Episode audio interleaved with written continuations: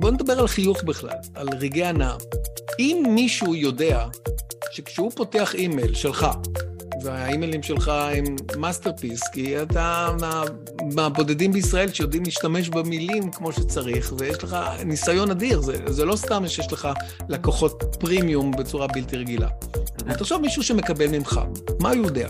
עוד לפני שהוא פתח, הוא יודע שישעיהו הולך לתת לו ערך אדיר, אולי זה למשל ניתוח של איזה קמפיין שיווקי, של איזה דף נחיתה שעשה מיליונים, ובוא נלמד אפילו מהשגיאה שהייתה פה. זאת אומרת, יש ערך, ולא פחות חשוב, הוא אומר, אני הולך אולי לצחוק, ליהנות. מה אנחנו רוצים בחיים? אנחנו רוצים ערך ואנחנו רוצים ליהנות. רוצים שמישהו, שמישהו יבדר אותנו. כן. תבדרו אותי. אתם כן. טורח לפתוח את המייל שלכם, תצחיקו אותי. כן. תגרמו לי לבכות, תעשו לי להרגיש משהו. להרגיש, ממש כן. ככה. ברוכים הבאים לפודקאסט הקופי הטוב בעולם. כאן אנחנו מגלים איך מילים נכונות מייצרות כסף גדול, ומאפשרות לכם לבלוט מעל אוקיינוס המתחרים. אני ישעיהו ריב, קופירייטר ממיר, ובכל פרק נפגוש יחד את המומחים יוצאי הדופן, שבאמצעות המילה הכתובה גרמו לעסקים שלהם ושל אחרים לצמוח ולשגשג. נחשוף כאן את שיטות הפעולה וכל יתר הטריקים המקצועיים שיכולים לגרום גם לעסק שלכם לצעוק לגבהים עסקיים אחרים. לפעמים הם ידברו יותר ממני, לפעמים ננתח case studies מרתקים מהעולם, ולפעמים נביא את המידע והטיפים הפרקטיים ביותר, גם היומיום העסקי שלי, שבו אני מייצר דפי מכירה ומשפחי שיווק ממירים לבעלי עסקים שרוצים לבלוט מעל כולם. בואו נצא לדרך ונגלה יחד את המילים שהופכות להשפעה ולכסף גדול. אז יאללה, בואו נתחיל. אז ברוך הבא גיל פרץ, אני מאוד מאוד שמח uh, לארח אותך בפודקאסט הקופי הטוב בעולם. אני רוצה כמה מילים, על, uh, לספר כאן לשומעים שלנו כמה מילים עליך. אתה בעצם, uh, אתה ואני מכירים כבר לא מעט זמן למען מת, אני חושב אולי זה קצת יותר מעשר שנים, אתה שילוב של יזם סדרתי, אתה מנחה סמינרים למקצוענים ואתה מרצה מבוקש גם בארץ וגם בעולם. אה, הרבה מאוד אנשים לא יודעים את זה, אבל אתה גם הקמת ארגונים, אתה פתחת סמינר מרצים, ואנשים יותר מכירים אותך בתור אדם שמסייע לבעלי עסקים, עצמאים, יועצים, מרצים, מטפלים ובעלי מומחיות ספציפיות לתרגם את הניסיון, את הידע ואת התשוקה שלהם להשפעה חיובית באמצעות פיתוח, שיווק ומכירה של שירותי פרימיום ומוצרים בעלי ערך רב ללקוחות אה, ולעסקים. אמ, כבר ב-87 למעשה הקמת את החברה הראשונה שלך, שכל שיפור כישורי למידה, ובשנות ה-90 הקמת סדרת חברות בישראל, ושתיים מהן הפכו לחברות בינלאומיות. לא מזמן סיפרת לי את סיפור ההצלחה של אחת מהן עם, אה, עם בית לסין וציפי פינס, היה משהו אה, מטורף של גדילה של אה, אם אני זוכר נכון, כמה מאות אחוזים, זה היה מאוד מאוד מעניין, אם תרצה לספר זה בהמשך יהיה מאוד מעניין. והאמת שכבר יש לי איזו שאלה אליך ואנחנו נחכה לסוף הפרזנטציה. אתה פתחת בקריירה של מרצה בינלאומי, כולל בטד, הרצית בארבעת אלפים הרצאות, ארבעת אלפים הרצאות, זה מספר מאוד מאוד גדול, סדנאות, סמינרים ו bootcamps מקצועיים מול קהלים בארץ וקהלים מעשרות מדינות. אה, לא הרבה יודעים שכבר בעשור הראשון לקריירה שלך בישראל נבחרת לאיש השיווק של איגוד השיווק בישראל, ואחרי שהמועמדים עלו לגמר התחרות השנתית של יזם השנה, שארגנו Ernst & Young, ומאז שאתה ואשתך נילי ומשפחתכם עברתם לקליפורניה בקיץ 2012, אתה מייעץ למנכ"לים ובכירים מחברות ה-Fortune 500 במקביל לתשוקה האמיתית שלך, לעזור לבעלי עסקים בישראל להצליח בגדול, ופה בעצם אני פוגש אותך, אבל עוד רגע לפני שנמשיך, אני קראתי ספר אחד שלך, והיום אני מאוד מקווה שנדבר על אחד נוסף. סך הכל אתה כתבת חמישה כאלה, ואנחנו נגיע לזה עוד מעט ונדבר על זה. ובמאי 2021, את זה אני זוכר, אתה שברת שיא עולמי יוצא דופן, שידרת שידור מקצועי של זום שהופץ בסטרימינג לפייסבוק ויוטיוב במשך 24 שעות ברציפות ואפילו קצת יותר. ויחד עם נילי פרץ, אשתך, אתם מובילים, אתם מנהלים ביחד אקדמיה דיגיטלית, שמקנה מיומנויות קריטיות להצלחה בעסקים, וביניהן משא ומתן, כיצד להשתמש בהרצאות לקידום העסק שלך, ומובילים את מועדון העסקים הבינלאומי שלכם, Better Together. בשנים האחרונות העברת מאות הרצאות, סדנאות ומפגשים מקצועיים בזום, ביניהם את תוכנית הפרימיום היוקרתית של שניכם, The Premium Profits Program, איך לתכנן, לשווק ולמכור בהצלחה שירותים רווחיים במיוחד, בלי שימוש במשפחי שיווק, זה מאוד מעניין, משפחי שיווק מורכבים ובלי סטרס מיותר. ואני, עלתה לי פה שאלה כש, כשקראתי את זה, שקודם דיברנו על זה ש-120 תלמידים שלך הפכו למשווקים הכי טובים שלך. והיות והרבה מהמאזינים, מהמאזינים שלנו הם אנשי הדרכה, אני בטוח שזה פריט מידע מאוד מסקרן. איך להפוך את התלמידים שלך לאנשי שיווק עבורך? אני שמח להיות כאן, ואחרי הצגה כזאת פשוט אה, כיף לי לשמוע, כיף לי להשמיע. אנחנו הולכים לתת ביחד הרבה ערך לכל אה, מי שישמע וכל מי שיצפה בנו, וזו המטרה הכי חשובה, לתת כמה שיותר ערך. ושאלת אותי לגבי ה-120 תלמידים, זה באמת 120 תלמידים.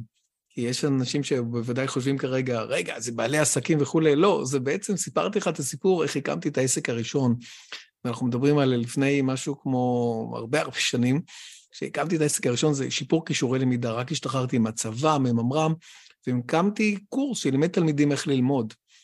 ואחד הדברים שהבנתי, שהתלמידים הם השגרירים הטובים ביותר, התלמידים שאתה לוקח בחטיבת ביניים ובחטיבה העליונה בתיכון, כשהם מצליחים, כשהם עוברים משש לשמונה ולתשע, לפעמים עשר במתמטיקה, בפיזיקה, בכימיה, באנגלית, כל המקצועות הקשים, אז מה צריך יותר מזה?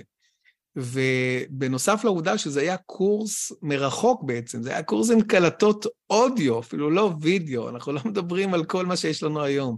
עכשיו אנחנו מדברים על עידן הדינוזאורים בעולם הצריכה ובוודאי בעולם השיווק, אז הם קיבלו מערכת הביתה, שכל שיפור כישורי למידה, שזה היה אוגדן קלטות, אודיו וספר, או יותר נכון אוגדן, וכדי ליצור קשר אינטימי איתם, ואולי נדבר אחר כך גם על, הנושא הזה של שיווק אינטימי, הקמתי מועדון של 120 תלמידים מהרבה מאוד בתי ספר בארץ. ולמעשה, איך, איך המועדון הזה פעל? פשוט בחופשות נתתי להם הרבה מאוד סדנאות והרבה ערך נוסף. זה הכול, לא לימדתי אותם למכור, לא כלום. הם יכלו להשתתף במועדון הזה אך ורק אחרי שהם שלחו תעודה של אחרי שימוש במערכת. כלומר, הם היו צריכים להראות שהם שיפרו ביצועים. זה היה ווין ווין, ההורים שמחו שאנחנו עוזרים לתלמידים לילדים שלהם להצליח בלימודים ונותנים להם ערך נוסף. הדבר היחידי בעצם שהילדים האלה הסכימו לעשות, זה לקבל טלפון מקולגות, יותר נכון מתלמידים, או מהורים לתלמידים, ששקלו לקנות לילדים שלהם את המערכת. זה הכל, לא היו צריכים למכור כלום, לא יכלו למכור כלום, אסור היה להם. בסך הכל הם התבקשו לומר מה קרה להם, מה לפני ומה אחרי. וכל הסיפור בכלל בשיווק, אם אנחנו חושבים על זה, זה לסייע לאנשים לעשות איזו טרנספורמציה, איזה שינוי משמעותי בחיים. זה למדתי כבר אז, וזה נכון בוודאי לכל אחד מבעלי העסקים, העצמאים, שמקשיב או צופה בנו, שרוצה לעשות משהו עבור הלקוחות שלו, עבור הלקוחות שלה, לעזור לעשות טרנספורמציה, שינוי גדול, לקחת את הידע, את הניסיון, את סיפור החיים, ולתת לאנשים משהו ענק שיעזור לאנשים לעשות את השינוי הזה, לפתור, כמו שאנחנו אומרים הרבה פעמים, לפתור בעיות, לפתור כאבים, אבל בפועל לעבור מ-A ל-B. פנטסטי. ואנחנו, אחד הדברים הנוספים שדיברנו ככה בהכנה, דיברנו על שיווק אינטימי. עכשיו אני רוצה לתת לזה איזושהי מוק... אה, אה, הקדמה קצרה, כי באחד הפרקים שיופיעו לפני או אחרי, דיברתי עם אליאב אלאלוף, שהוא דיבר על איזשהו אה, פורמט, משהו מעגלים קונצנטריים שקשורים בשיווק, שבהתחלה היזם, כמו פחות או יותר כולנו, כל מי שיזם, בהתחלה הוא מקים את העסק, הוא מתחיל לשווק למשפחה, לחברים הקרובים. באיזשהו שלב די מוקדם הוא מגלה שאלה לקוחות ממש גרועים, רובם הגדול לפחות, אם הם בכלל לקוחות, והוא פונה דרכם לחברים שלהם. לאנשים שמכירים אותם, היכרות, לרוב היכרויות קרובות, וכשהוא מגיע אליהם, שלפעמים עשויים להתברר כלקוחות טובים, הם כבר מאמינים בו ולכן קל שהם ירכשו ממנו. אבל גם המאגר הזה מדלדל ונגמר במהרה, ואז הוא עובר למעגל הבא. אבל המעגל הבא כבר לא רוצה לקנות ממנו, כי הוא לא מאמין לו. ואז הוא נמצא מול, אה, מול קיר, איך הוא רוצה את הקיר הזה? הרבה פעמים קורה שאותו יזם אה, מגלה שהוא צריך להתחיל לשקר. או שהוא צריך להתחיל לספר חצאי אמיתות, אם להשתמש במונח... חס וחלילה, חס וחלילה. חס וחלילה, חס וחלילה. אוי ואבוי, תמחוק, תמחוק, לאן הבאת את זה? אוי ואבוי. אבל משווקים לא משקרים. אנשי מכירות צריכים להיות סקרנים, לא שקרנים. סקרנים ולא שקרנים, זה אולי השם של הפרק אפילו. ואיך הוא עושה את זה? איך הוא, איך הוא הולך למקום שהוא משווק? הוא הרי הוא משווק צעיר, הוא לא יודע את הגבולות, הוא לא יודע כמה אינטימי אני יכול להיות, כמה אינטימי אני לא יכול להיות. איך אני יוצא את התקשורת הזאת החוצה? מה אני מגלה על עצמי? מה בכלל הסיפור שלי? מאוד מעניין אותי, מה, מה יש לך לומר על זה? כן, זו שאלה מצוינת, ואני רוצה ככה לקחת את זה לכמה מקומות. קודם כל, מי שמקים עסק וחושב רק איך למכור לשלושה בני דודים שלו ולעוד איזה ארבעה חברים שלו, זה לא במקום הנכון. זה, זה מעניין, כי מה שאמרת, שאמרת שמוכרים קודם כל למעגל הראשון, בדיוק לפני שבוע נתקלתי באיזה קבוצה בפייסבוק שמישהי אמרה, מישהי שאני מאוד מעריך את דעתה, והיא אמרה, אני בחיים לא אמכור לחברים שלי. ופתאום קלטתי שהרבה מאוד אנשים חוש... שהם מקצוענים חושבים שמכירות זה באמת לעבוד על הלקוחות, אז לא נעים למכור לחברים. אז קודם כל נעשה סדר. מכירות זה הדבר הכי נפלא בעולם, אם אנחנו עושים משהו מהלב, עם מה שאנחנו מאמינים בו, ובעצם מכירה, תכלס זה שירות. מכירה זה שירות, אתה עוזר לבן אדם לעשות איזו טרנספורמציה כלשהי בחיים, ומכירה זה בוודאי לא לעשות אה, עבודה על הלקוחות, זה לעשות משהו עבור לקוחות. ואם יש לך משהו שיכול לעזור לחברים הכי טובים שלך, סבבה. להפך, אתה צריך לשאול את עצמך תמיד, האם אימא שלי, לא הייתה אימא שלי, האם, והייתה רואה את זה, הייתה קונה את זה? ואז אתה אומר, כן, הייתה קונה את זה, אז סבבה, בוא נלך עם זה עד הסוף. עכשיו בוא נלך, כמו שאמרת, למעגל השלישי, למעגל הרחב יותר, שהוא העיקר כמובן, שם הביזנס, כלומר, אה, כמה בני דודים יש, כלומר, רק אם אתה גר אולי באיזה כמה שכונות ב- בישראל, שאתה במשפחות עם 17 ילדים, ואז כתוצאה מכך יש גם בדור השני איזה 62 בני דודים, ואחר כך 174 נכדים, אז, אה, אז אולי יש לך קהל מאוד גדול, אבל אני לא בטוח שאתה יכול למכור להם. הקהל הרחב יותר, זה שאתה רוצה ליצור איתו קשר טוב, קשר אינטימי, צריך לזכור שהדבר הבסיסי ביותר זה שרוב האנשים חושבים שהקרדיביליות נוצרת דרך התעודות, או דרך מה עשית, איך עשית, וכל הטראסט הזה, אומרים האמון הזה, הכל סביב העובדה שכתבת ספר, או שהופעת בטד, אני הופעתי בטד אקס כמובן, או שעשית ארבעת אלפים הרצאות. זה נחמד, זה קרדיביליות בצד המקצועי, הכל חשוב. אבל מה שעושה חיבור באמת בין אנשים, זה החיבור האינטימי.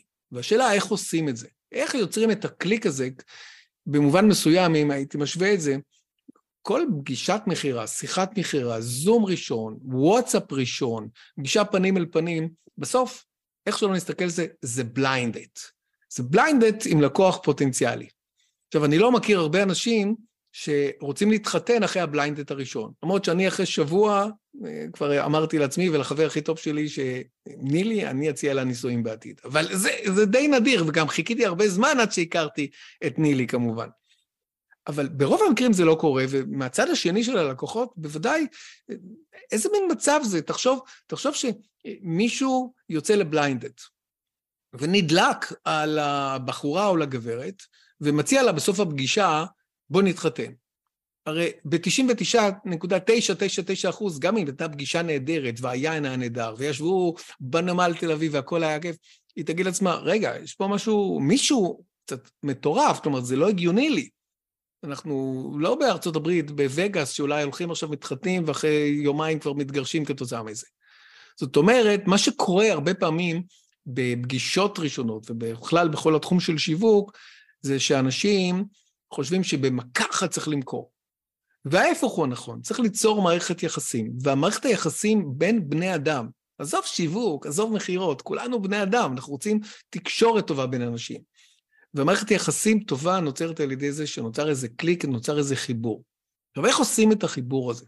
וזה אולי אחד הדברים המעניינים, שרוב האנשים לא מודעים כמה שהוא, לא הייתי אומר קל לעשות, כי הוא דורש קצת אה, שינוי בהרגלים שלנו, אבל הוא עוצמתי בצורה בלתי רגילה.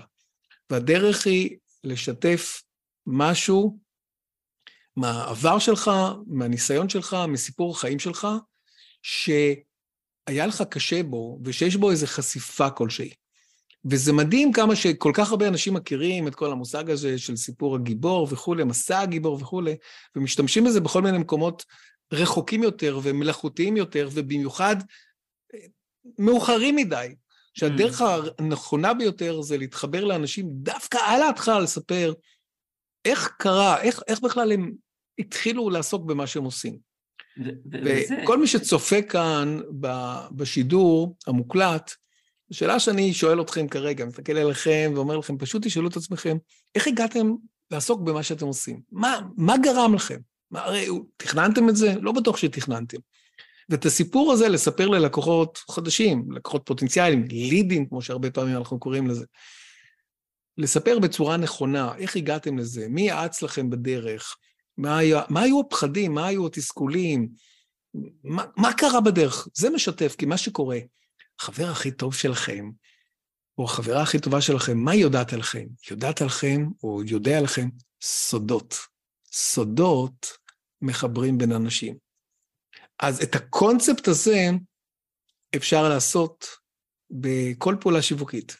גם פנים אל פנים בשיחה, ואם יש זמן אחר כך, אפשר לדבר על זה אפילו באימיילים. שזה בוא, ללא בוא. ספק מה שחושבים היום, אימיילים, אנשים לא פותחים, לא מקליקים. בטח אני... שלא פותחים ולא מקליקים. אם חושבים שכל הזמן האימיילים הם רק למכור ולמכור ולמכור, אז למה שיפתחו? אבל יודע... אם מבינים, אם מרגישים שהאימייל נותן ערך, שהאימייל בונה מערכת יחסים, שיש חיבוק דרך האימייל, אז אנשים פותחים ואפשר להגיע ל-30, 40, 50 ואפילו 60 אחוז שיעורי פתיחה עם כל הסינונים של ג'ימייל. כי זאת הרגשה שמקבלים מהדברים שאתה כותב. אני קורא אותך כבר הרבה שנים. יש מעט מאוד אנשים שאני קורא הרבה שנים, דרך אגב. פשוט כי אני קורא חסר סבלנות. אה, כמו כל הקוראים שלי, גם אני קורא חסר סבלנות. אה, לכן גם הדגש הזה תמיד לתת ערך, ולפני שבוע שעבר היינו בפגישת זום עם צוות של אה, חברת בנקאות ישראלית, אה, חברה, בוא נגיד שיש שם, שם צוות גדול, יש שם תקציבים, תקציבי שיווק מעניינים, וכל מה שאתה מדבר עליו, אני, אני שמע טיפה שלילי, כן? אבל הם עושים את כל החטאים.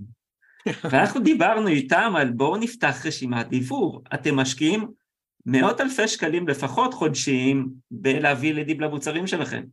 אבל למה הביאו אותנו? אף אחד לא, לא אוהב להביא direct marketing מהתעשיות הגדולות, בדרך כלל לא אוהבים, זה, זה סוג של דבר שהם לא מכירים, חוששים מזה, זה, זה מחוץ למיינסטרים, נכון? אם אני לא נורא מפקשש, בטח בישראל. ואז מביאים איזה שני אנשים, אני ושותף עסקי שלי, שמדברים על מיילים, ואתה רואה שאתה צריך לדבר בדיוק על הדבר הזה, על בחורה בדייט הראשון, כי כי לא מבינים על מה אתה מדבר. אז מפה אני כן, כן רוצה, אה, אם אפשר, ללכת לכיוון של המיילים.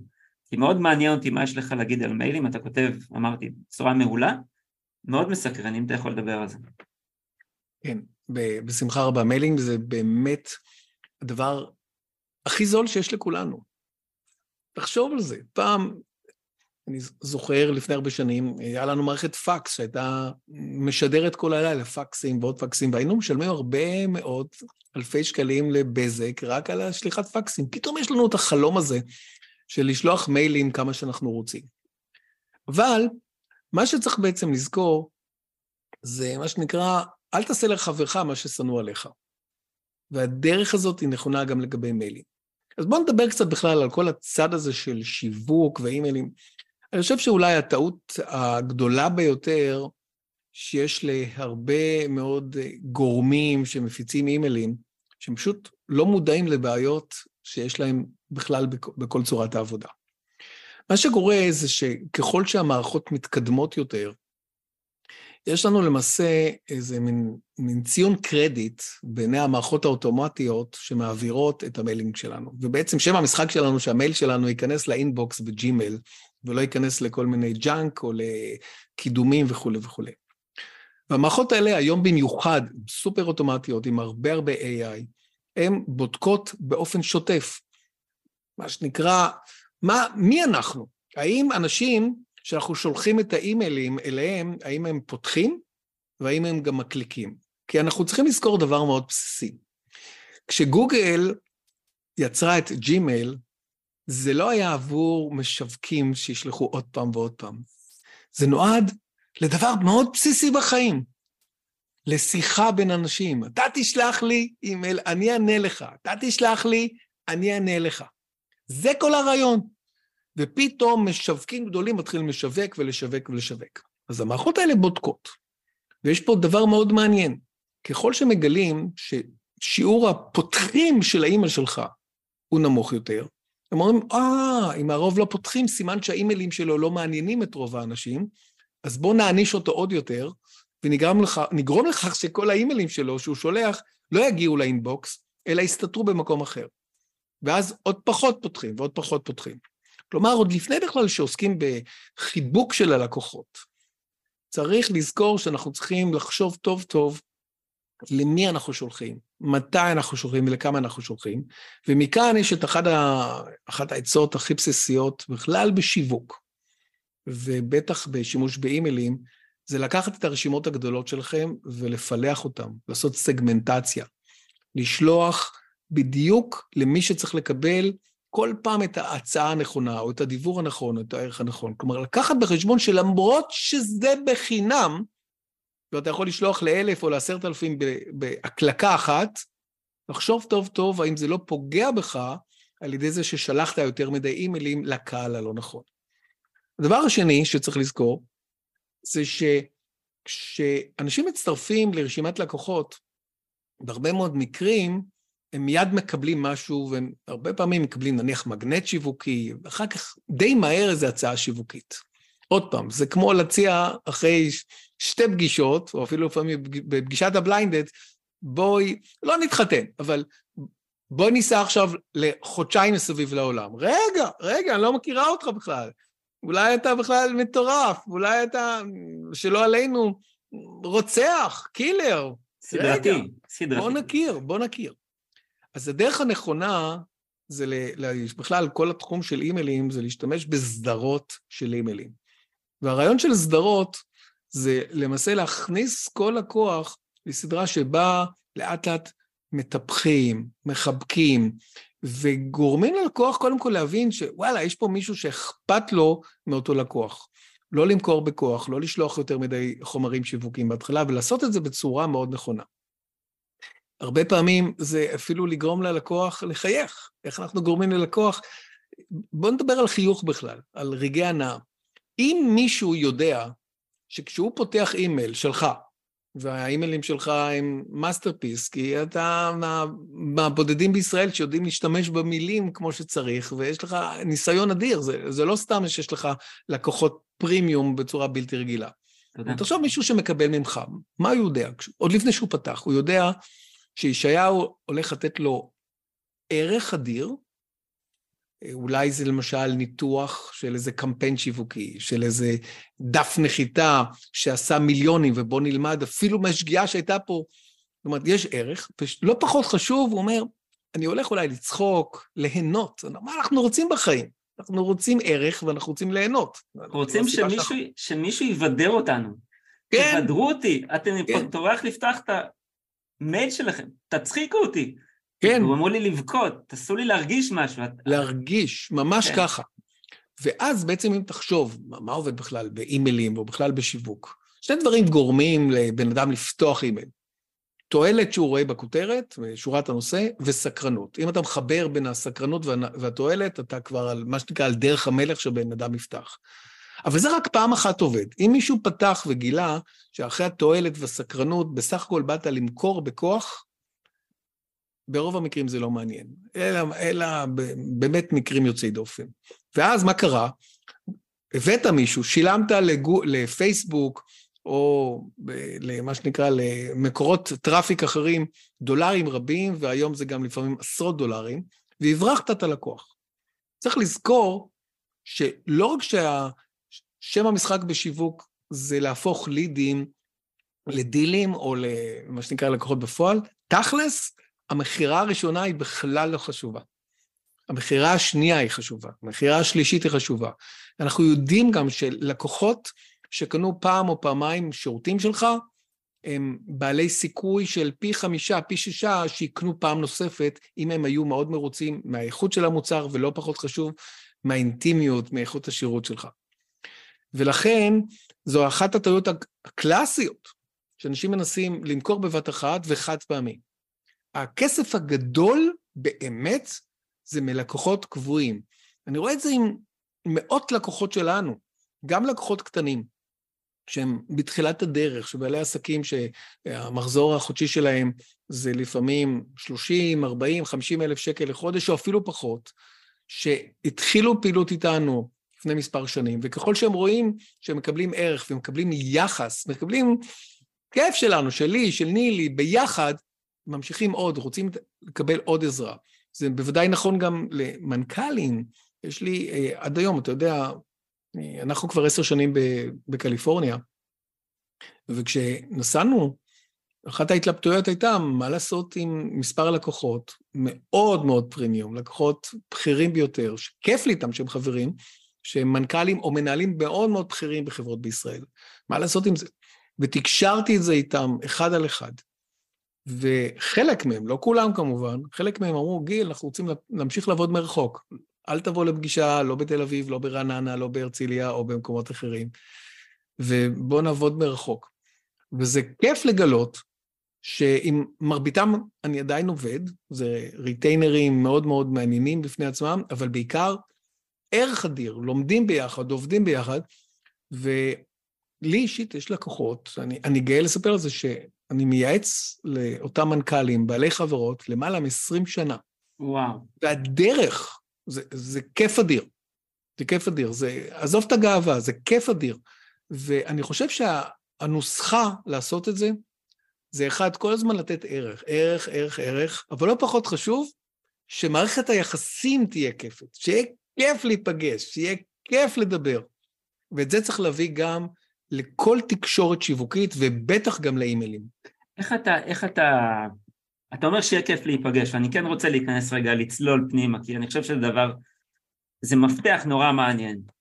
זה מפתח, אה, עזוב את המעניין, זה נשמע מאוד חשוב גם. איך אתה, כשאתה מייעץ, הרבה מהמאזינים שלנו, יועצים בפורמטים כאלה אחרים, כשאתה מייעץ, איך אתה מביא את ההנאה לייעוץ? איך אתה גורם לבעל עסק להתמלא בתשוקה כשאתה בסביבה? לא יודע אם יש לי נוסחה לזה, אבל בעיקר מה שאני מביא לייעוץ, אני מביא, מביא את עצמי. כן. אני מביא את השובבות, אני מביא את היצירתיות. אני בעיקר אוהב, כשאני מייעץ, זה לחשוב הפוך. כלומר, אתה יודע, הרבה מאוד יועצים, כדי לשמור על הריטיינר, הם לא בדיוק יועצים, הם כל, במיוחד בעמדות הבכירות, הם אומרים, אוקיי, אם אני אחשוב, אם אני אגיד משהו הפוך, אז יגידו, אוקיי, אני לא רוצה להקשיב לו. Mm-hmm. אבל לא, מה רוצים בייעוץ? רוצים לקבל את נקודת החשיבה האחרת. ואני אוהב באמת למחוק דברים, להרוס דברים, במובן החיובי כמובן, לשאול שאלות, ומה קורה אם נעשה את זה ההפך.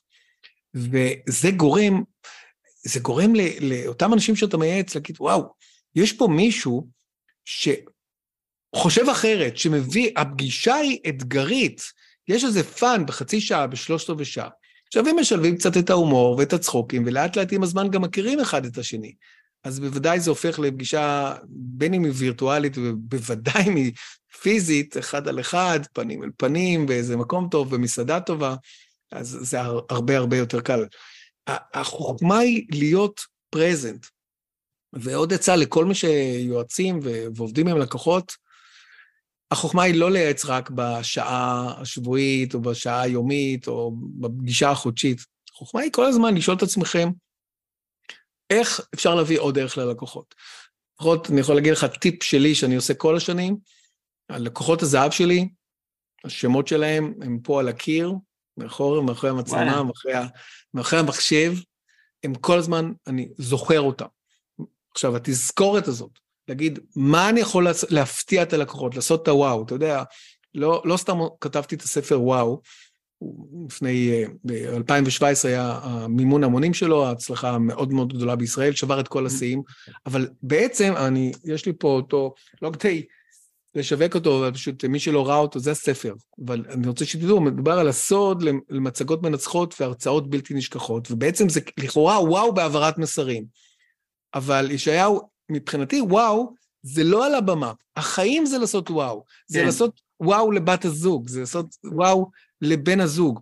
זה בשידור, כשאתה רוצה לדבר על להדביק מסרים למוח של אנשים, זה להביא מוח, להגיד, אנחנו צריכים להדביק את, ה, את, ה, את המסרים למוח. אם רוצים לשדר אהבה ללקוחות, אז אפשר לשדר אהבה, אפשר לחבק את, את המיקרופון, אפשר גם להביא לב קטן, לשדר את הדברים האלה. הוואו זה לבוא עם כל הזמן הפתעות, כל הזמן שלאנשים יהיה כיף להיות באנרגיה שלך ובסביבה שלך. זה, זה בדיוק מה שאתה מביא עכשיו, אתה יודע, כי אני, אני מה אני חושב עכשיו. אתה יודע, אתה כמה מכיר אותי מספיק טוב. כשאתה מדבר, אני חושב, איך אני אחרי זה כותב את הפוסט, שמביא את האנשים להיות מסוגלים לקבל את הערך, כלומר, להאזין, ואני כבר אומר, וואו, אז גילי דיבר על... וזה נורא נורא כיף שאח... שיש באמת אחרי זה תוכן שופע. לתת לאנשים. אני הכנתי כמה שאלות באופן לא כל כך מפתיע. יש לי משהו ש... שמאוד מעניין אותי. אתה הרי, אה, אני בהחלט יכול לקרוא לך מאסטר בבניית קהילה. אתה מחזיק קהילה, קהילות כבר הרבה מאוד זמן. אה, אני, אני נמצא באחת מהן בפייסבוק, הייתי בכנס שלך באפריל, אם אני זוכר נכון. כנס על, אה, כנס, כנס מכירות, אני לא זוכר בדיוק אה, את השם, היה מאוד מעניין, מאוד משמח. בהחלט הכנסת שם את הגיליות פרץ הזאת שהיא תזזיתית, היא משמחת, היא מפתיעה, היא... מזל טלה, נכון? לא, מזל לא? בתולה. אה, מזל בתולה? טוב. כן, בסדר. מזל ש- שכשאתה בילדות יש אתה לי. רוצה להיות פרפקציוניסט, ואז אתה כן. מבין שזו המחלה הכי גדולה כמעט בחיים, רק לא להיות פרפקט, לזוז קדימה, לא להשוות שום דבר, לא לחכות לפרפקט, כי אין פרפקט. מדהים. אז אני רוצה לשאול אותך, מה בקופי שלך, אנחנו מדברים הרי על קופי, הקופי הטוב בעולם, זה השם של הפודקאסט. מה בקופי שלך בונה קהילה, בונה את הדבק הזה? זו שאלה מצוינת, ואני אגיד לך מה, מה בקופי שלי. Don't copy. Don't copy. פשוט don't copy.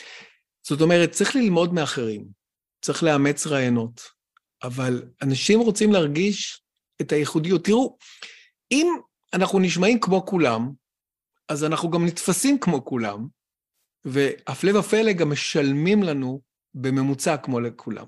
Mm, מתי אתה אוטוריטה? מתי מוכנים לך לשלם יותר? מתי מוכנים לך- לשלם לך הרבה יותר? שאתה באמת אייקון, שאתה, מה שנקרא, אחד ב- בתחום שלך, הכי בתחום שלך. וזה לא על ידי העתקה של דברים, ואתה רואה הרבה מאוד משווקים בתחומים שונים שהכל נשמע אותו דבר. אז קודם כל, ה copy, סליחה על ה double meaning, ו copy זה כמובן מונח מקצועי, אז זה בסדר. copy- זה copy. copy זה copy. אבל ה copy זה מה שנקרא לא לעשות copy. זה ללמוד מאחרים, זה להקשיב, זה דבר אחד. אה, ולהכניס את ה, כמובן את, ה, את הייחודיות, את הערך, את האנרגיה ש, של, שלך, של ה, את, ה, את התבלינים המיוחדים שלך, את משהו שיגידו, זה אתה. זאת אומרת, אנשים יודעים, למשל, וזה לא רק בקופי, בכל מה שאתה עושה. אם, אם זה רק בקופי, אז אנשים מרגישים שזה מלאכותי. וזה חשוב, אנשים צריכים להבין את זה, אנשים לא עושים הפרדה, או הנה אימייל, אז המילים היו ממש טובות, איזה ניסוחים, אבל עכשיו בזום זה שיחה אחרת. הכל צריך להיות שלם. זה לשאול את עצמנו בעצם, מה מניע אתכם, ומה הערכים שלכם, ומה המושגים שלכם. ואת זה להביא בכל שיחה, בכל אינטראקציה עם כל לקוח, זה גם באימייל. עכשיו הדבר השני שחשוב, שאני חושב שרבים מכירים את זה, שהקופי הטוב ביותר זה לא, מה, אה, זה לא מהשיווק, זה לא מאנשי השיווק, אלא זה מהשוק. זאת אומרת, זה מהאנשים עצמם. זה להקשיב ללקוחות. זה למשל להיכנס לקבוצות פייסבוק, לקרוא פוסט ולשאול את עצמך לא סתם מה כתוב בפוסט, אז מה, מה בעצם היא או היא או הוא או ה או הם אמרו שם, מה המילים שהם התבטאו, ולהתחיל להרגיש האם יש איזה דברים שחוזרים, האם משתמשים במושגים ברורים שחוזרים וחוזרים וחוזרים, כי בעצם לקוחות אומרים לנו איך לדבר אליהם. לקוחות מרגישים בנוח מאוד כשאנחנו משוחחים אליהם ומדברים איתם במילים שעוברים להם בראש. כי אז מה, אנחנו, אתה יודע, יש בישראל חברים, קולגות, כמו למשל ליאור מנור. ליאור מנור, נכון, הוא קוסם, או מה שנקרא קורא מחשבות, כל המומחיות שלו, וכמובן הוא, הוא אומר שזה הכל שיטות, נכון? וזה אחד הדברים שיוצרים את, ה, את האמינות שלו. הוא מתחיל מופע ואומר, אני רוצה שתדעו, זה, אין לי את הכוחות האלה, אני פשוט יודע להשתמש בדברים שאתם כנראה לא מודעים. אבל בעצם כל, ה, כל הצד הזה של במרכאות קריאת מחשבות, כל אחד מאיתנו צריך להיות קוסם. זאת אומרת, איך אנחנו קוראים את המחשבות של הלקוחות? או יותר נכון, יותר מעניין מזה, איך לקוחות ירגישו ויחשבו כאילו קראנו את המחשבות שלהם. והדרך היא באמת להיכנס לראש שלהם, להיכנס לקיסקס שלהם, להיכנס לבטן שלהם, לקלוט אותם, מה הם אומרים, מתי הם אומרים, למה הם אומרים, באיזה מילים הם משתמשים, באיזה מילים הם משתמשים, ואז פשוט לתת את הפתרון הטוב ביותר שלכם, את הידע שלכם, לת... לעזור להם לעשות את הטרנספורמציה, אבל לתקשר את זה בשפה שכשלקוח או לקוחה קוראים, נניח אם זה קופי באימייל, או בדף נחיתה, או באתר שלכם, או פשוט מקשיבים לכם בזום, אומרים לעצמם, וואו, זה בדיוק, זה מה שאני צריך. איך הוא ידע שאני מרגישה ככה? איך הוא ידע שאני אין לי מושג מה לעשות ברגעים האלה. איך הוא הרגיש, הוא ממש תיאר את זה, הוא, הוא אמר עכשיו את מה שאני אומרת לחברות הכי טובות שלי. וזה הקליק שנוצר, ואז נוצר החיבור. ומהרגע שנוצר החיבור, אפשר להוביל את הלקוח לדבר הבא, לקבל את ההחלטות. ושים לב שלא אמרתי למכור. אני לא, לא עוסק במכירות. אני חושב שכל התחום הזה של מכירות, אפרופו קופי, זה תחום שעשו לו יחסי ציבור הכי גרועים בעולם, כמעט כמו לפוליטיקאים. כן, אנשים חושבים שמכירות זה מניפולציות שליליות, זה לעבוד על אנשים, כמו שאמרת קודם, אה, להיות שקרנים. לא, זה להיות סקרנים, זה להיות אמפתיים. זה כשאתה משוחח עם לקוח או לקוחה פוטנציאליים, לשאול את עצמך, האם באמת, אבל באמת, אתה יכול לעזור להם. ואם לא, להגיד להם, תשמעו, אין, אין התאמה, עדיף לוותר על כסף עכשיו ולשחרר אותם, להמליץ להם אפילו לקולגה או לפתרון אחר, מאשר לקחת את הכסף ושיהיה לקוח או לקוחה שהם לא מרוצים. וזה לא פשוט, וזה לא פשוט, כי זה עניין של קודם כל mindset, ודבר שני לחץ, כי תחשוב על אנשים שרוצים לפעמים לגמור את החודש, או שיש להם חובות, או שיש להם משכנתה, ופתאום אומרים, היי, יש לי פה עוד לקוח שיכול לשלם לי עוד 3,000 שקל על איזה מוצר דיגיטלי כלשהו. ואם אתה יודע שהוא לא ישתמש במוצר הדיגיטלי, מה שקורה, דרך אגב, אמיתי, ש-96 אחוז מהמוצרים הדיגיטליים לצריכה עצמית, מה שנקרא do, do it yourself, שאם לא מגיעים אפילו לא לאמצע, תחשבו עליכם.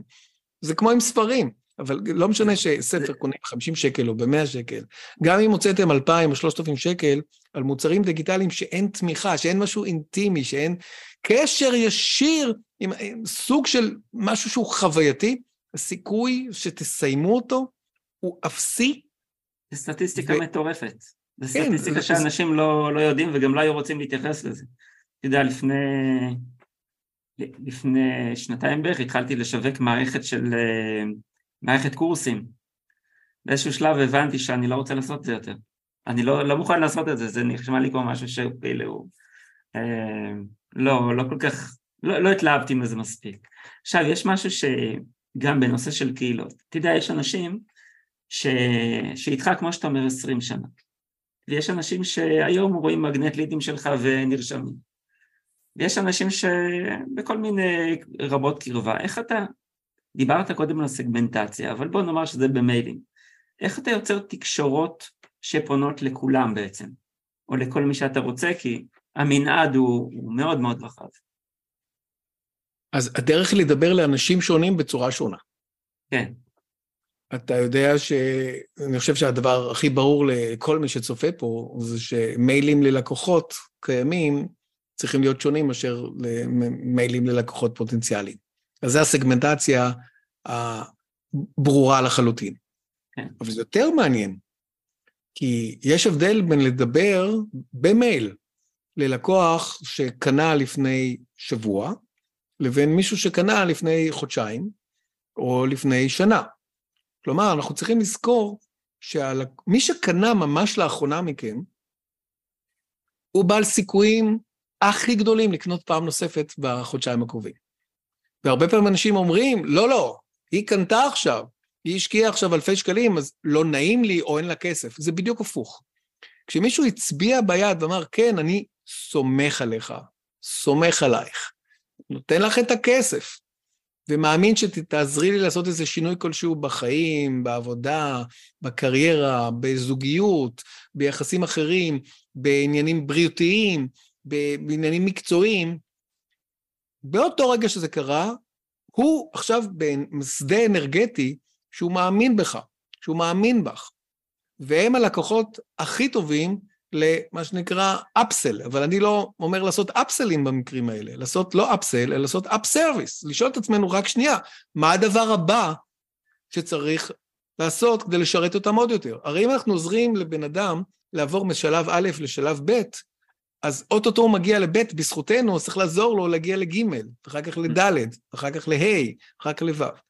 אז הסגמנטציה הזאת היא מאוד מאוד חשובה, ובעצם אתה עושה את זה על ידי ניתוח ההתנהגות של הלקוחות.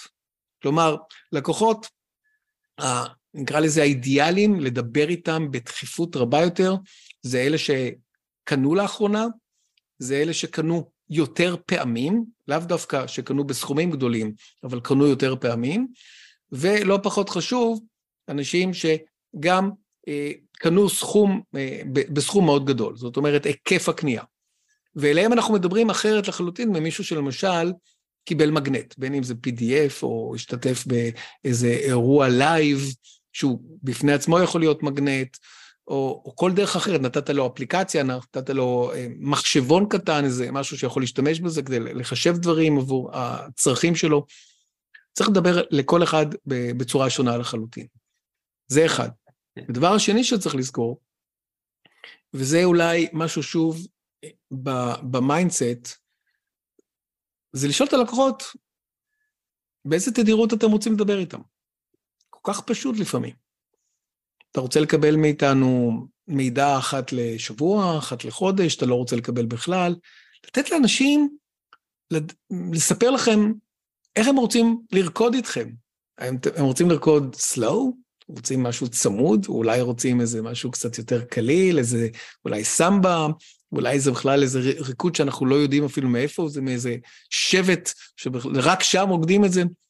תנו ללקוחות שלכם להוביל אתכם איך לרקוד איתם, ואז תובילו אותם בצורה נכונה, ואם הכל בא עם המון אמפתיה, המון סקרנות, המון אותנטיות והמון אמינות, אז יש לכם לקוחות לכל החיים. פנטסטי. עכשיו אני רוצה להעביר אותך לזירה אחרת. זירה ש... זירה שמיוצגת פה, אצלי, עם הדבר הזה. זירה שממנה אתה הוצאת כבר חמישה, חמישה ספרים שונים. אני יכול להגיד שהספר הזה בעיניי הוא ספר נפלא, ספר עיון. אה, אני עוד לא קראתי את כולו, אני כל פעם קורא פרק אחר, הוא מאלף, תמיד, תמיד אני לוקח מפה טיפים, טריקים, מאוד מעניין. ובואו ניגע רגע בעולם של, של ספרים. מה אתה ממליץ למי שמתחיל לכתוב?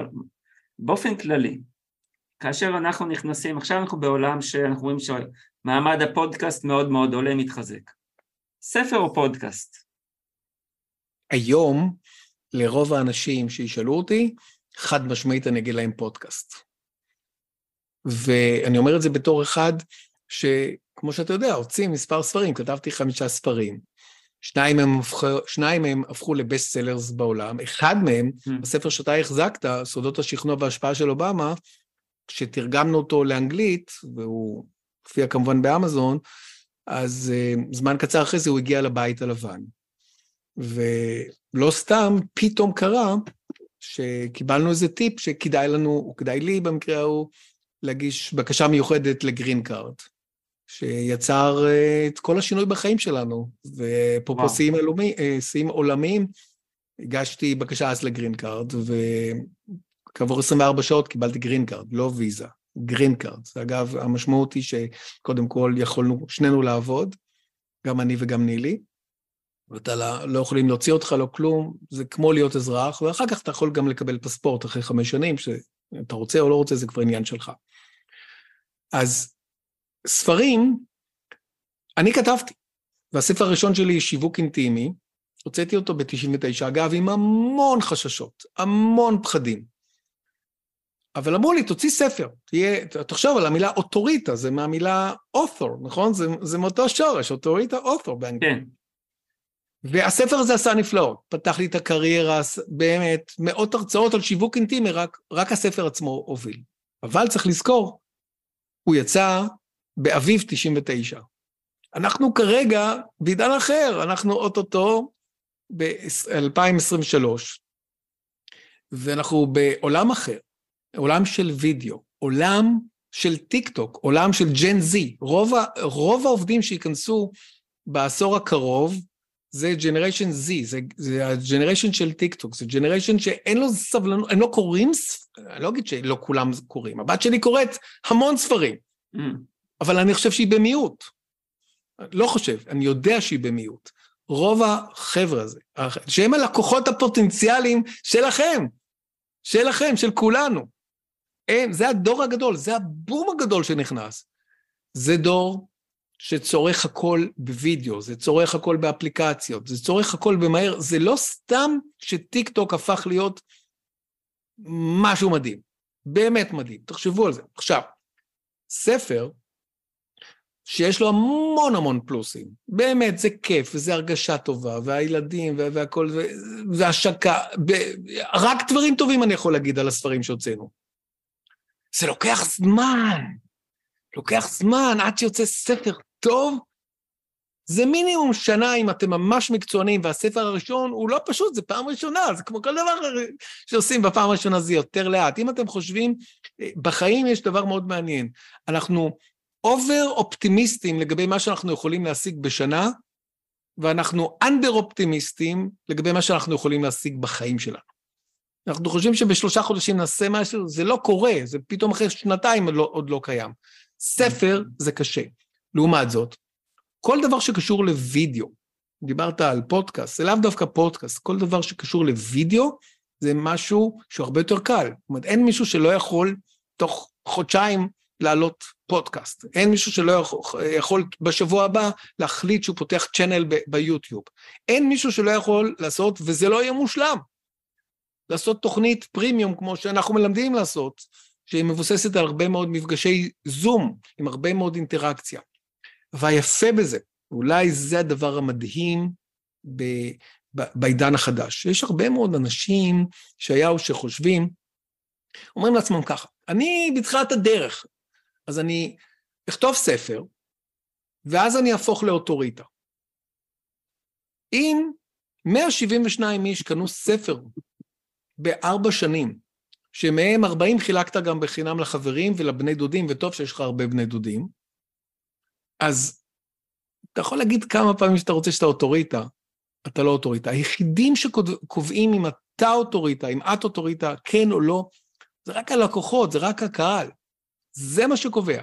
וזה אגב לא חייב להיות עשרות אלפים, אבל זה צריך להגיע לאיזו תפוצה, ועם ספרים הסיכוי מאוד קטן שהוא יהיה על המדפים. ספר שיוצא היום בישראל, ואפילו אם יש איזו חברת הפצה שמפיצה את זה, אחרי חודש, אם הוא לא נמכר כמו שצריך בחנויות, מחזירים את הכל, מבקשים כמובן את הריפאנד לחנויות, ככה עובד כל הסיפור הזה, והספר לא יחזור, כמעט אין סיכוי שיחזור למדפים. אז מה עושים אז?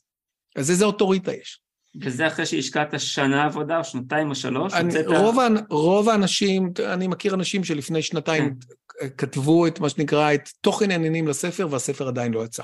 Mm-hmm. ולעומת זאת, אנשים, אני מכיר אנשים שלפני שלושה חודשים החליטו שהם מרימים פודקאסט, השתתפו בתוכנית הדרכה, לא שלנו, של פז ומקס, שהם מובילים בתחום הזה בישראל, ויש להם את התוכנית שנקראת אה, סופרקאסט, והם הוציאו כבר פודקאסט, מה שנקרא פרק שלוש, פרק ארבע, פרק חמש, בגדול עושים את זה. פשוט זה יותר קל, יותר קל לעלות אונליין. אני את אוקיי, הפרק הראשון... סליחה? סליחה. אני את הפרק הראשון, פשוט אה, יש לי, אה, יש לי מאמן עסקי, הוא אמר לי, תעלה פודקאסט, שאלתי אותו, אוקיי, ואמרתי לו, בסדר. אה, בסדר, עוד חודש. הוא אומר לי, לא, מחר. אני, בלי להתבלבל, לקחתי את הטלפון, הקלטתי את הפרק הראשון, אמרתי, על הבא בעלה, אני עולה לאוויר. וכך נהיה. אחרי חצי שנה. כן. זה, זה, זה, אנשים, עזוב רגע אם זה פודקאסט או, או כל דבר אחר, צריך לזכור כמה דברים בהקשר הזה, כי אנחנו רוצים לתת כמה שיותר ערך. הכל מתחיל בלשאול את עצמכם, שנייה, איפה אתם רוצים להיות בעוד שנתיים, בעוד שלוש, בעוד חמש שנים? זה קודם כל, רוב האנשים לא יודעים את זה. כל הזמן כן. מדברים סביב הכסף ועוד משהו, איפה אתם רוצים להיות? ואפילו הייתי אומר, השאלה היותר מעניינת, זה מי אתם רוצים להיות בעוד חמש שנים? מי הבן אדם? כי אתם תמשכו אליכם את הלקוחות הפוטנציאליים בהתאם למי שאתם, לאו דווקא מה שאתם מציעים להם. עכשיו, אחרי שאתם יודעים מי אתם רוצים להיות, איזה, אני רוצה להשפיע, על מי אתה רוצה להשפיע? על כל העולם, אני רוצה לעבוד, אני, אתה יודע כמה אנשים אני מכיר שאומרים, אני רוצה לעבוד עם ארגונים, אני רוצה להעביר סדנאות בארגונים. זה כמו להגיד, אני רוצה לעבוד עם אנשים. עם כל האנשים בעולם, עם השמונה או תשעה מיליארד דולר, יש כל מיני סוגי ארגונים. אז קודם כל, mm-hmm. איפה? להגדיר את המטרה כמה שיותר ספציפית, לראות את המטרה. אחר כך, כשיש לנו כבר את המטרה, את היעד הגדול הזה, אנחנו יכולים לשאול את עצמנו, שנייה, מה הדרך הכי מהנה, אני מדגיש, הכי מהנה, הכי אפקטיבית, אולי אפילו הייתי אומר, נטולת סיכונים, שתביא אותי במינימום סטרס ליעד הזה. ואנחנו צריכים לשאול את עצמנו, האם זה יהיה ספר? אם אתם מאמינים שספר, סבבה. אם אתם מאמינים שזה יהיה תוכנית פרימיום, סבבה, תצטרפו אלינו. אם אתם מאמינים שזה יהיה פודקאסט, סבבה. אם אתם מזמינים, מאמינים שצריך פשוט להתחיל כל הזמן, פוסטים ופוסטים ופוסטים, מצוין. אם אתם רוצים לעשות יוטיוב uh, צ'אנל, סבבה. רק מה שצריך לזכור זה צריך להיות בהתמדה, עם קו מאוד ברור, ולהמשיך ולהמשיך ולא לחכות ל perfect, כי, וגם לא להסתכל לצדדים מה אחרים עושים, פשוט להאמין במה, במה שאתם עושים. ואם אתם לוקחים את כל זה, אז יש סיכוי ש, שזה יצליח. אני רוצה לשאול אותך שאלה, בתור סופר, כותב, סופר, קופירייטר, מאוד מנוסה. עוד לא נולד, סליחה, נולד, אבל זה לא קורה להרבה קופירייטרים, שהם אה, לא נתקלים ברגע הזה שבו הם אומרים, אוי אלוהים הטוב, תן לי איזה רגע של יצירתיות. מה אתה עושה ברגע כזה? או לקדם אותו לפני שהוא מגיע? אתה יודע, אני אוהב למנוע דברים. כן. וברור שיש את הרגעים האלה שאתה אומר, מה אני אכתוב כרגע? Mm. אז הדרך למנוע את זה, וזה נכון גם לגבי קופי רייטינג וכתיבת אימיילים ו-you name it, זה להפוך למקצוען בתחום. ואיך הופכים למקצוען בכל תחום שהוא? פשוט עושים את זה באופן קבוע, לא כתחביב. מה זה אומר? אם מישהו פה עכשיו שואל את עצמו, איך אני יכול לשפר את הכתיבה שלי? אני יכול לתת לכם טיפ שהוא חינם, לא יעלה לכם כלום, והוא יעשה עבודה בלתי רגילה, בלי קשר אתם יכולים בעתיד להשקיע ב- וללמוד ממומחים, כמוך, מאנשים אחרים בארץ, בעולם. אבל הטיפ הוא לכתוב כל יום. להחליט, נורא פשוט, להחליט מעכשיו, כל יום אני כותב אימייל. זה. כל יום אימייל. עכשיו, תגידו, לא, יש לי רשימה של אלפיים לקוחות לכל האלפיים, אז אתם יכולים להחליט. אחד, לשלוח לכל האלפיים, אם זה משהו בעל ערך לכל האלפיים. ושתיים, לזכור מה שאמרתי קודם, בואו נעשה סגמנטציה. בואו אפילו נכתוב ללקוחות, להגיד, אני עושה איזה ניסוי כלשהו, אני זקוק לאיזה accountability. והאם אתם מוכנים לקבל ממני כל יום אימייל שייתן לכם איזה מבט קטן על החיים. כל אחד יבחר כמובן את הכיוון שלו, זה לא צריך להיות סתם משהו, זה צריך להיות משהו שרלוונטי ללקוחות. ואם אתם רוצים לקבל, ואם זה בסדר, שאני לא ארגיז אתכם, שאתם מקבלים עוד אימייל ועוד אימייל כל יום, אז מי שעונה לי כן, מקבל ב-30 יום הקרובים, כל יום, בשעה תשע בבוקר, לכו על accountability מה שאתם רוצים, תשע בבוקר, ארבע אחר הצהריים, ותעמדו בהבטחה, כל יום, נניח לא בשבת, בסדר? תדלגו על שבת. כל יום במשך 30 יום, ומתוך 2,000, 42 איש בלבד. זה מעט מאוד, אתם תגידו, 2 אחוזים. 42 איש יגידו, יאללה, גיל, תשלח לי אימייל בכל יום. אני חושב שזה טיפ מדהים. תודה, זה מה שצריך, 42 איש. עכשיו, הם יקבלו ערך, ואנחנו ניתן את המקסימום.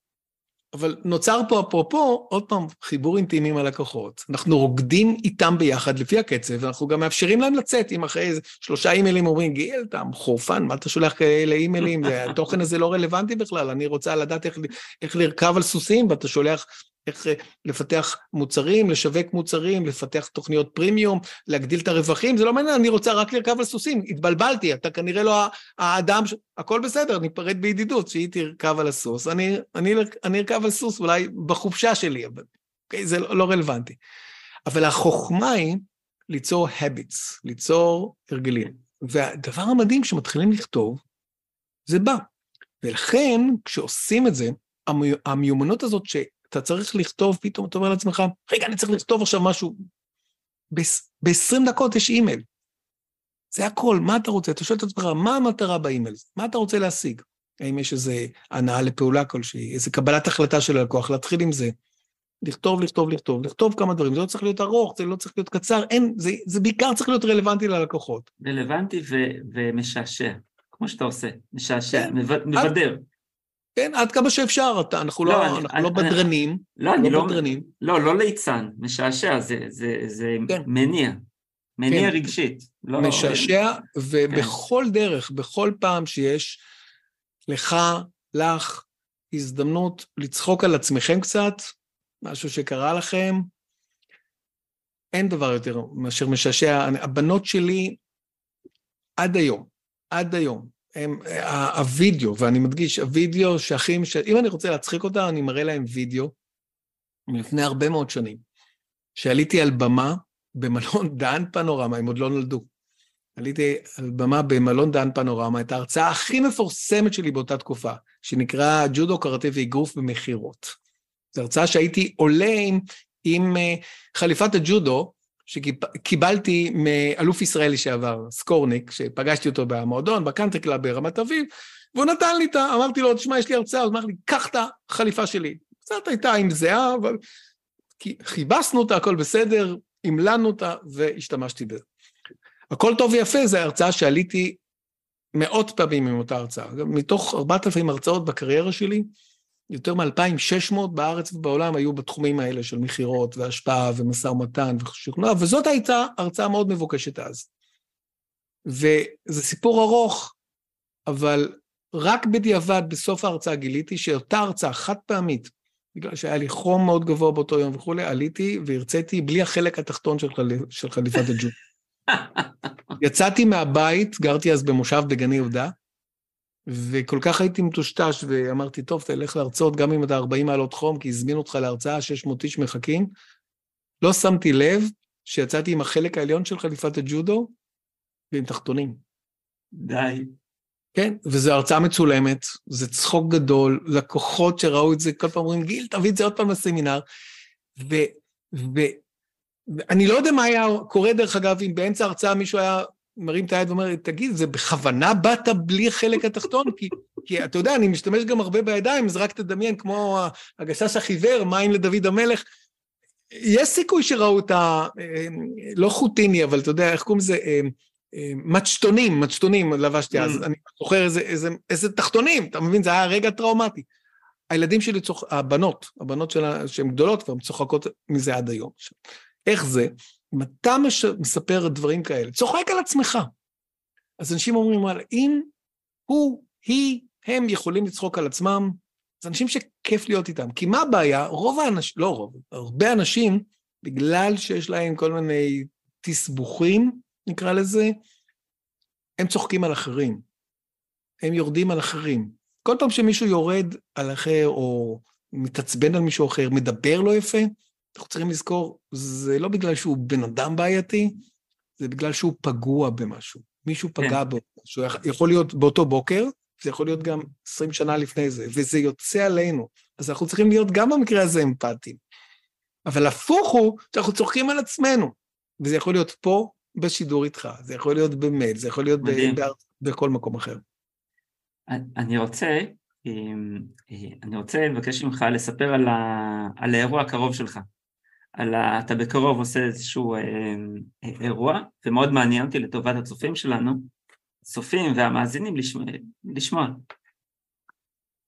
טוב, אתה בטח מדבר על Premium Profits Program, זו תוכנית, למעשה תוכנית טרנספורמציה שאנחנו מלמדים בעלי עסקים, עצמאיים בעיקר, מאמנים, מטפלים, סופרים אם דיברנו, משווקים כן. דיגיטליים, כל מי שלמעשה יש לו גם מוצרים פיזיים, גם מוצרים דיגיטליים, איך אה, לתכנן, לפתח, לשווק ולמכור בלי סטרס ובלי מניפולציות שליליות, איך לעשות את זה למוצרי פרימיום. כשמוצרי פרימיום בסופו של דבר זה מוצרים שנותנים הרבה יותר ערך ללקוחות, הרבה יותר תוצאות, והלקוחות כתוצאה מזה מוכנים לשלם הרבה יותר. וזה ווין ווין, כי גם הם משלמים יותר, אגב, כתוצאה מזה הם גם, כמו שאומרים באנגלית, when people pay, they pay attention, אז הם, הם, הם פשוט מחויבים יותר, כי הם השקיעו יותר, אז כולם מרוויחים, וגם המשווק, זאת אומרת, כל אחד, כל מי שנמצא כאן מרוויח יותר. והלקוחות הכי טובים. עכשיו, זו תוכנית, שהיא תוכנית בעצם וירטואלית. כן. שאנחנו פותחים מחזור אחד או שני מחזורים בשנה, כלומר, ממש בקרוב, ממש, אני לא יודע מתי אתה מעלה את הפרק הזה, אבל אנחנו פותחים ב-13 בדצמבר, 13 בדצמבר נפתח, נפתח המחזור הבא. אני אדאג לזה שאני אעלה אותה השבוע. בשמחה, וגם אם אה, אנשים צופים כרגע בינואר כבר, ורוב הצופים של הפודקאסט הזה, של הפרק הזה, של האפיזודה הזאת, הם כמובן יהיו אנשים שצופים בינואר ובפברואר וב-2024 וב-2025, כי זה, זה יפה בשידורים שהם ברשת. כן. ופשוט צרו קשר. אם זה יהיה רלוונטי באותה תקופה, בעוד שנתיים, בעוד שלוש, אם יהיה לנו עוד מחזור, תשלחו אימייל, תשלחו אה, הודעה אישית, וואטסאפ, מה שאתם רוצים, ואם יהיה רלוונטי, סבבה. כרגע ממש אנחנו בתהליך הרשמה על התוכנית.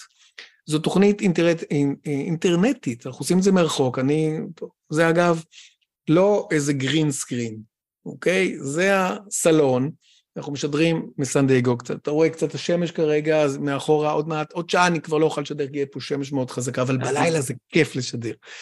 וזו תוכנית שאנחנו עוזרים לאנשים, החל מלדייק את השירות או את המוצר שלהם, ואיך לעשות מה שנקרא הצעת פרימיום כמו שצריך. עכשיו, למה זה חשוב, אם כבר מדברים? עזוב, עזוב את התוכנית, אני רוצה לתת ערך לצופים ש, שיהיו פה בעוד חודשים רבים, וזה כבר מזמן פתחנו את המחזור השני והשלישי כן. והרביעי והחמישי. בואו נדבר על משהו מאוד מאוד מהותי בעולם של שיווק ומכירות. זה בסדר שאני אתן פה איזה משהו קצת... אני, אני ממש אשמח שתיתן את זה, בהרחבה. בכיף. אז נעשה את זה, ב, לא בהרחבה, אבל נעשה את זה מאוד מאוד מהודק ו, ו, ו, ותכליתי. כן. רוב האנשים חושבים שהדרך אה, לצבור לקוחות זהב, מה שנקרא, לקוחות פרימיום, לקוחות שרוכשים את השירותים היקרים ביותר, זה להתחיל מה שנקרא מלמטה למעלה. תדמיינו שיש לכם מעין איזה פירמידה, שבתחתית של הפירמידה זה לקוחות פוטנציאליים שבאים אליכם פשוט לאיזה מגנט שיווקי. ראו משהו, אומרים, תן לי את ה-PDF הזה, תן לי את הצ'קליסט הזה. כן. והצ'קליסט הזה, או ה-PDF הזה, נותן להם איזה פתרון ספציפי קטנטן לאיזה בעיה כלשהי. אז ברוב המקרים הלקוחות אומרים, אומרים, אומרים ככה, אוקיי, עכשיו יש לי לקוחות פוטנציאליים, עכשיו אני אנסה למכור להם איזה מוצר כלשהו במחיר לא גבוה. 50 שקל, 100 שקל, 200 שקל, אגב, זה יכול להיות נניח אפילו הספר, או איזה תוכנית דיגיטלית שרצית למכור באלף שקל, אבל גילית שאף אחד לא קונה, אז אתה מוכר אותה ב-99 שקל, לא עולה לך, זה דיגיטל, אתה יכול לתת את זה.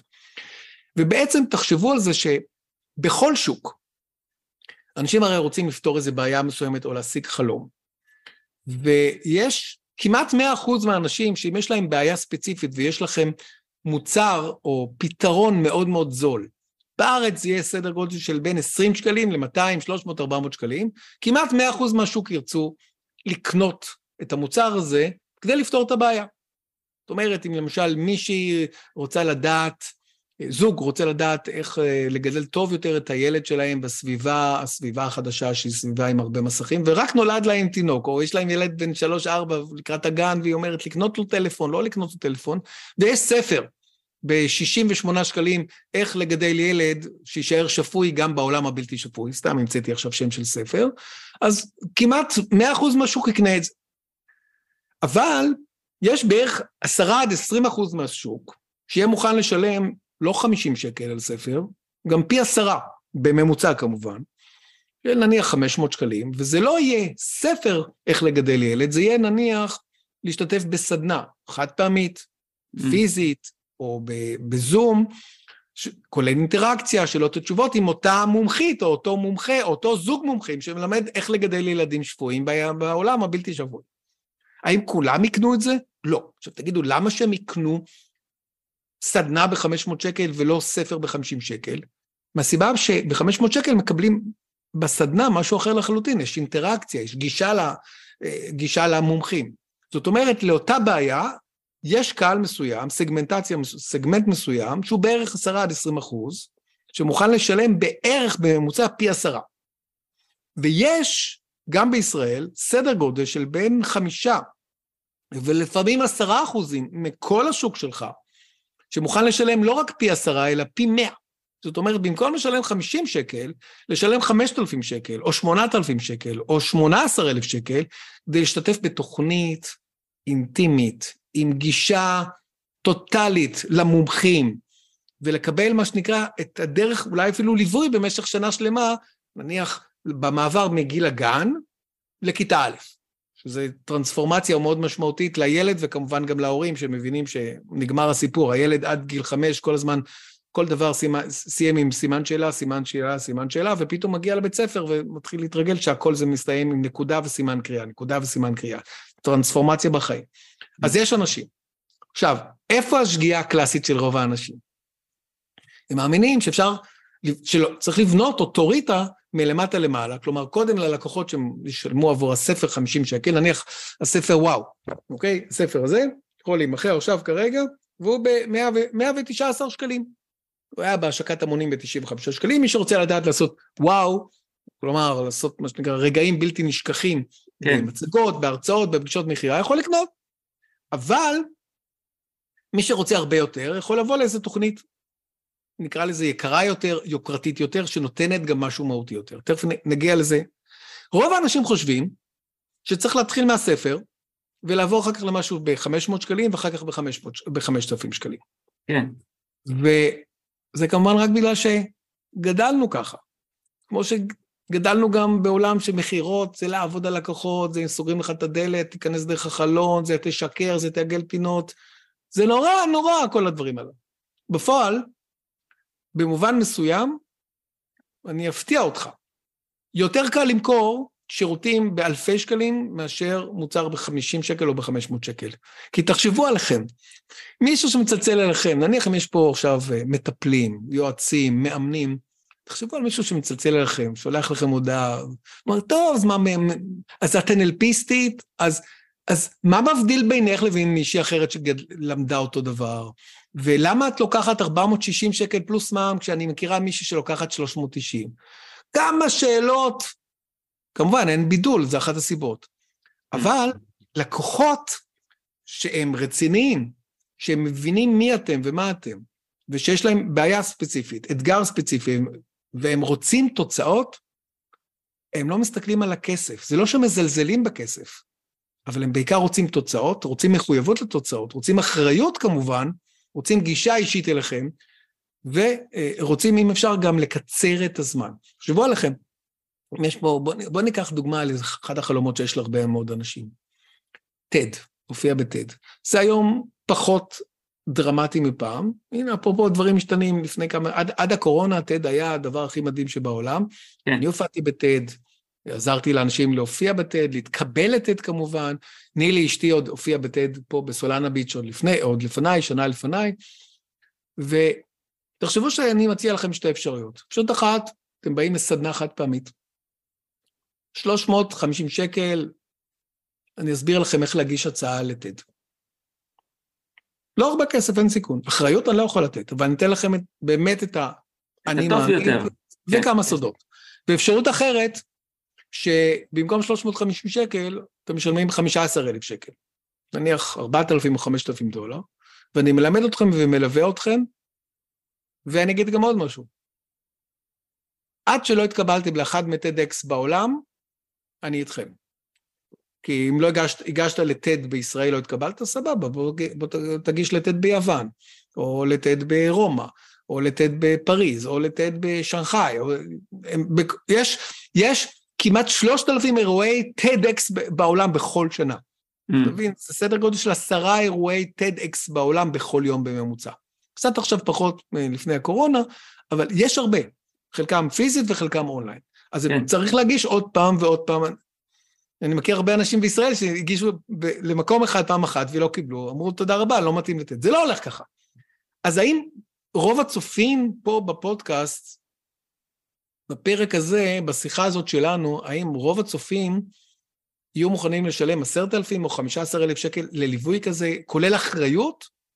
אני אגיד לך לא. אני אגיד לך, בפירוש לא. כי לא לכולם, לרוב זה לא החלום הגדול, ובמיוחד זה לא חלום שאומרים, אוקיי, אני חייב לעשות אותו תמורת 15,000 שקל. אבל השניים, שלושה, ארבעה אחוז שכן יש להם חלום, ורוצים שזה יקרה בשנה הקרובה, ולא אולי בעוד 20 שנה, בפרישה, האם 15,000 שקל או 10,000 שקל או כמה שזה היה עולה, היה מפריע להם? לא, הם היו רוצים תוצאות, הם היו רוצים את התמיכה. מאוד מעניין. וזה הסיפור של לעבור מחשיבה של מלמטה למעלה, או לחשוב פרימיום, לחשוב בגדול. זה לא סביב הכסף, חשוב לציין את זה.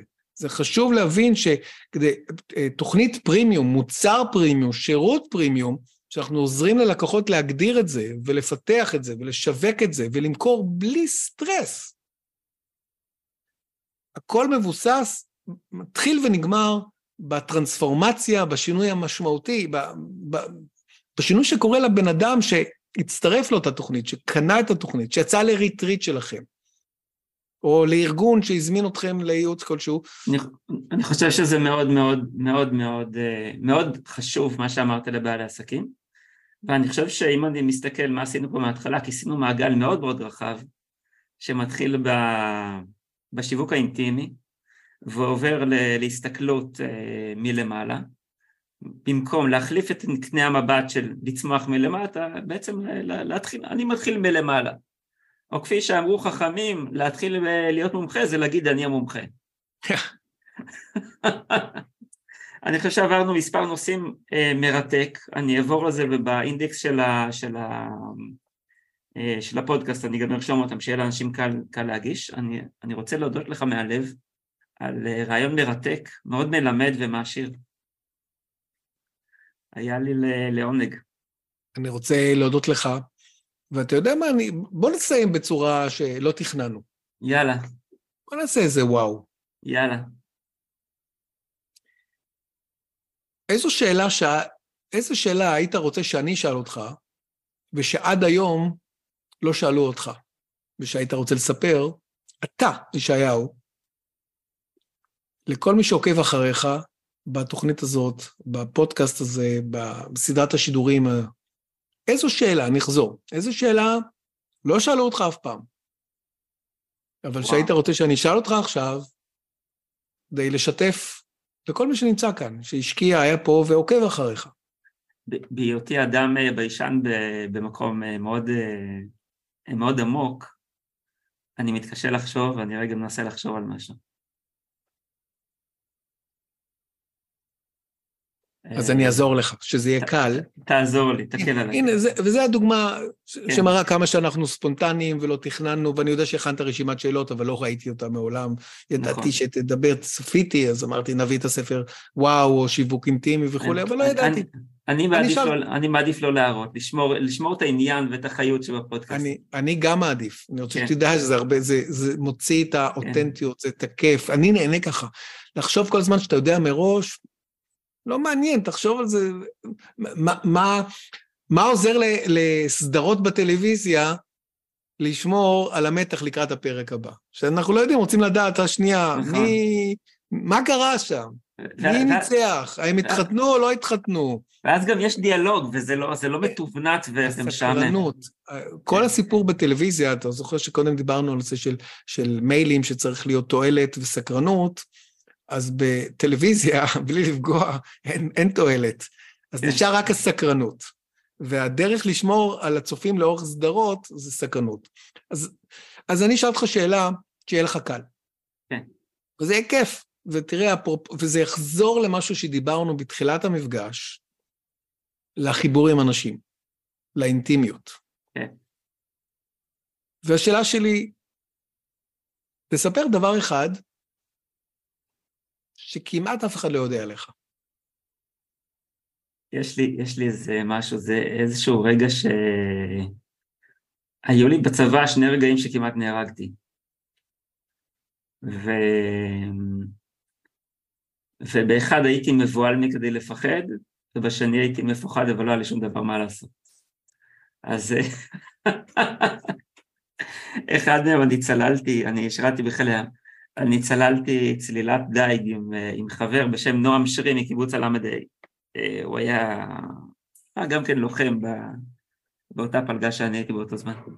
וצללנו, צללנו באיזשהו שעת בוקר, אולי נשארנו שבת או משהו כזה, צללנו במפרץ של עתלית, צלילת דייג בלי, בלי, אה, בלי, בלוני, בלי בלוני אוויר. כן. וצללתי, אתה יודע, אתה מחפש, ל... יש לך רובה דייג ואתה מחפש אה, לצלול אה, לדוגלוקוסים, כי זה האתגר הגדול. אני הייתי אגב דייג מזעזע, כאילו, אחד הדברים ששימחו אותי שאין מצב שאני אתפוס דג. אני יכול לצלול כמה שאני רוצה, שזה מה שאהבתי, אבל אני לא הולך להרוג אף דג, שגם את זה מאוד אהבתי. ובאיזשהו שלב אני יורד שם לאיזה 4-5 מטר, ואז אני רוצה לעלות ואני לא עולה. ואז אני רואה שה... אני לא, לא זוכר בדיוק, אני פשוט שם לב שאני לא עולה ואני מתחיל להילחץ. עכשיו, כשאתה נלחץ מתחת למים, אה, זה לא פשוט, כי, כי זה האויב הגדול שלך. ונועם קלט אותי מאותם 4-5-6 מטר, פשוט ירד ושחרר את החבק של סכין הצלילה מהסלע. ואני חושב שזה עם כל ה... זה אחד הדברים שמבהירים לך שאם אני מוציא מזה מוסר הסכת, שהשליטה בחיים שלך היא לא שלך, ושהחיים נורא קצרים. ואני חושב שזה משהו שאני רוצה לזכור אותי יותר, שהחיים קצרים ו... וליהנות מכל רגע, כי...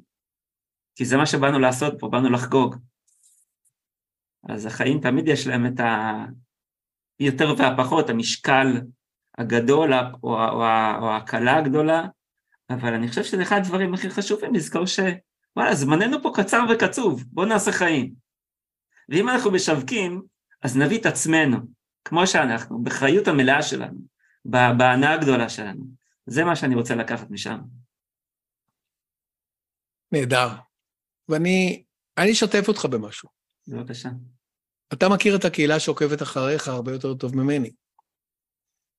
ומי שיגיע עד לנקודה הזאת וישמע את השלוש דקות האלה ששיתפת, אתה תראה שאחרי שאני התאמצתי ודיברתי ושיתפתי על שיווק אינטימי ודיברתי על מיילים ודיברתי על סגמנטציה ודיברתי על ה... על ה, על ה כל כך הרבה דברים דיברנו, וניסיתי, אתה יודע, אפילו להיות קצת פרובוקטיבי, לא, לא מוגזם, זאת אומרת, לא הבאתי איזה, איזה כן. פתאום, איזה משהו קצת יוצא דופן לשידור או משהו כזה, כן, אבל, וניסיתי ככה להיות איזה משהו יוצא דופן. אתה תראה שיגידו לך, ישעיהו, הסיפור הזה, אפילו שסיפרת את זה פעם ראשונה, נגע מאוד ללב, התחברתי אליך, אחרת ממה שעד היום. ואני יכול להגיד לך בתור אה, אחד שאנחנו קולגות, חברים, קולגות, לקוחות אחד של השני. איכשהו, תן רמז שיש באפיזודה הזאת, בפרק הזה, איזה משהו שלא יודעים עליך, כדי למשוך אנשים. ואני אומר לך, באמת, שאתה תראה, 90 אחוז יתייחסו לתוכן הרגשי שלך, לצלילה הזאת, לתקיעה הזאת, עד שאותו אה, נועם ראה אותך מארבעה חמישה מטרים וחילץ אותך ומשך את הסכין וכולי, והתייחסו לזה למרות שזה פרק סופר מקצועי עם בעל ערך. זה כל הסיפור, זה מחזיר אותנו לתחילת השיחה, שדיברנו על להתחבר דרך הפן האישי והפן האנושי והפן האינטימי, ואחר כך לתמוך את זה בצד של הקרדיביליות, שללא ספק היא זו שאחרי שבן אדם מחבב אותך ונדלק עליך, ואומר, וואו, אני סומך עליך ברמה האישית, ברמה של I can trust you, I believe in you, עכשיו, רק תראה לי שאתה גם מקצוען בתחום, ואז אני אתן לך את הכסף כדי שתעזור לי להצליח בחיים. ואתה תראה שיתייחסו אליך וישכחו בכלל שגיל פרץ היה פה, או כמעט תשכחו. וזה, אני אומר לך מכל הלב, שיש לך פה סיפור מעניין, שאם אתה תעלה בעתיד על במה, אז talk to me, כמו שאומרים, כי אפשר לקחת את זה להרבה מקומות, ולי היה עונג רב לשרת את הלקוחות ואת הקהילה שלך ולצלול, תרתי משמע, ביחד איתך, לעולם של השיווק האפקטיבי, בעולם לא שפוי, אבל בעולם שאנחנו רוצים שהוא יהיה שפוי, שיהיה מבוסס על הרבה אותנטיות, הרבה אמינות, הרבה אינטגריטי, הרבה אהבה, וגם קצת פרץ של יצירתיות. היה לי כיף להיות איתך. גם לי. תודה רבה. תודה. רגע לפני שנתקדם למתנה שאתם יכולים לקבל עכשיו, האם אתם זוכרים דבר אחד לפחות שלקחתם כדי לשפר את הקופי ואת השיווק בעסק שלכם? גם אם לא, רגע לפני המתנה, אם אתם רוצים דפי מכירה ממירים יותר, לקבל פניות חמות יותר, מלקוחות מדויקים יותר, אני מזמין אתכם לשיחת היכרות קצרה ללא שום התחייבות. פשוט תיכנסו לאתר ישמרקטינג.co.il y-e-s-h marketing co.il ללשונית צור קשר ושלחו לי הודעה. והנה מתנה ממש שווה ממני, שיש בה ידע על קופי שייצר סכומים אגדתיים, מאות מיליוני דולרים וצפונה. שלושה פרקים מלאים מהפודקאסט בכתב, שמפרקים לאסטרטגיות וצעדים מעשיים יצירות קופי שמכרו באותם סכומים של הקופירייטרים הטובים בעולם, כולל ניתוח מלא וכל ההסברים בעברית. כל אחד מהם באורך של 12 עד 21 עמודים. איך מקבלים את כל זה בחינם? כל מה שעליכם לעשות הוא לפתוח את אחד מפרקי הפודקאסט באמצעות אפליקציית ספוטיפיי, לדרג את הפודקאסט בחמישה כוכבים, ולשלוח את צילום המסך למייל במשרד contact at yesmarketing, co.il. המייל נמצא גם בתיאור הפודקאסט. צרפו צילום מסך, שילכו למשרד, ומכאן נעביר לכם את שלושת הפרקים, כולל הסברים בכתב ותרגום מכתב, המכירה. תודה שהקשבתם, אני מעריך ומוקיר את זה. ישעיהו ריב, קופירייטר, ממיר.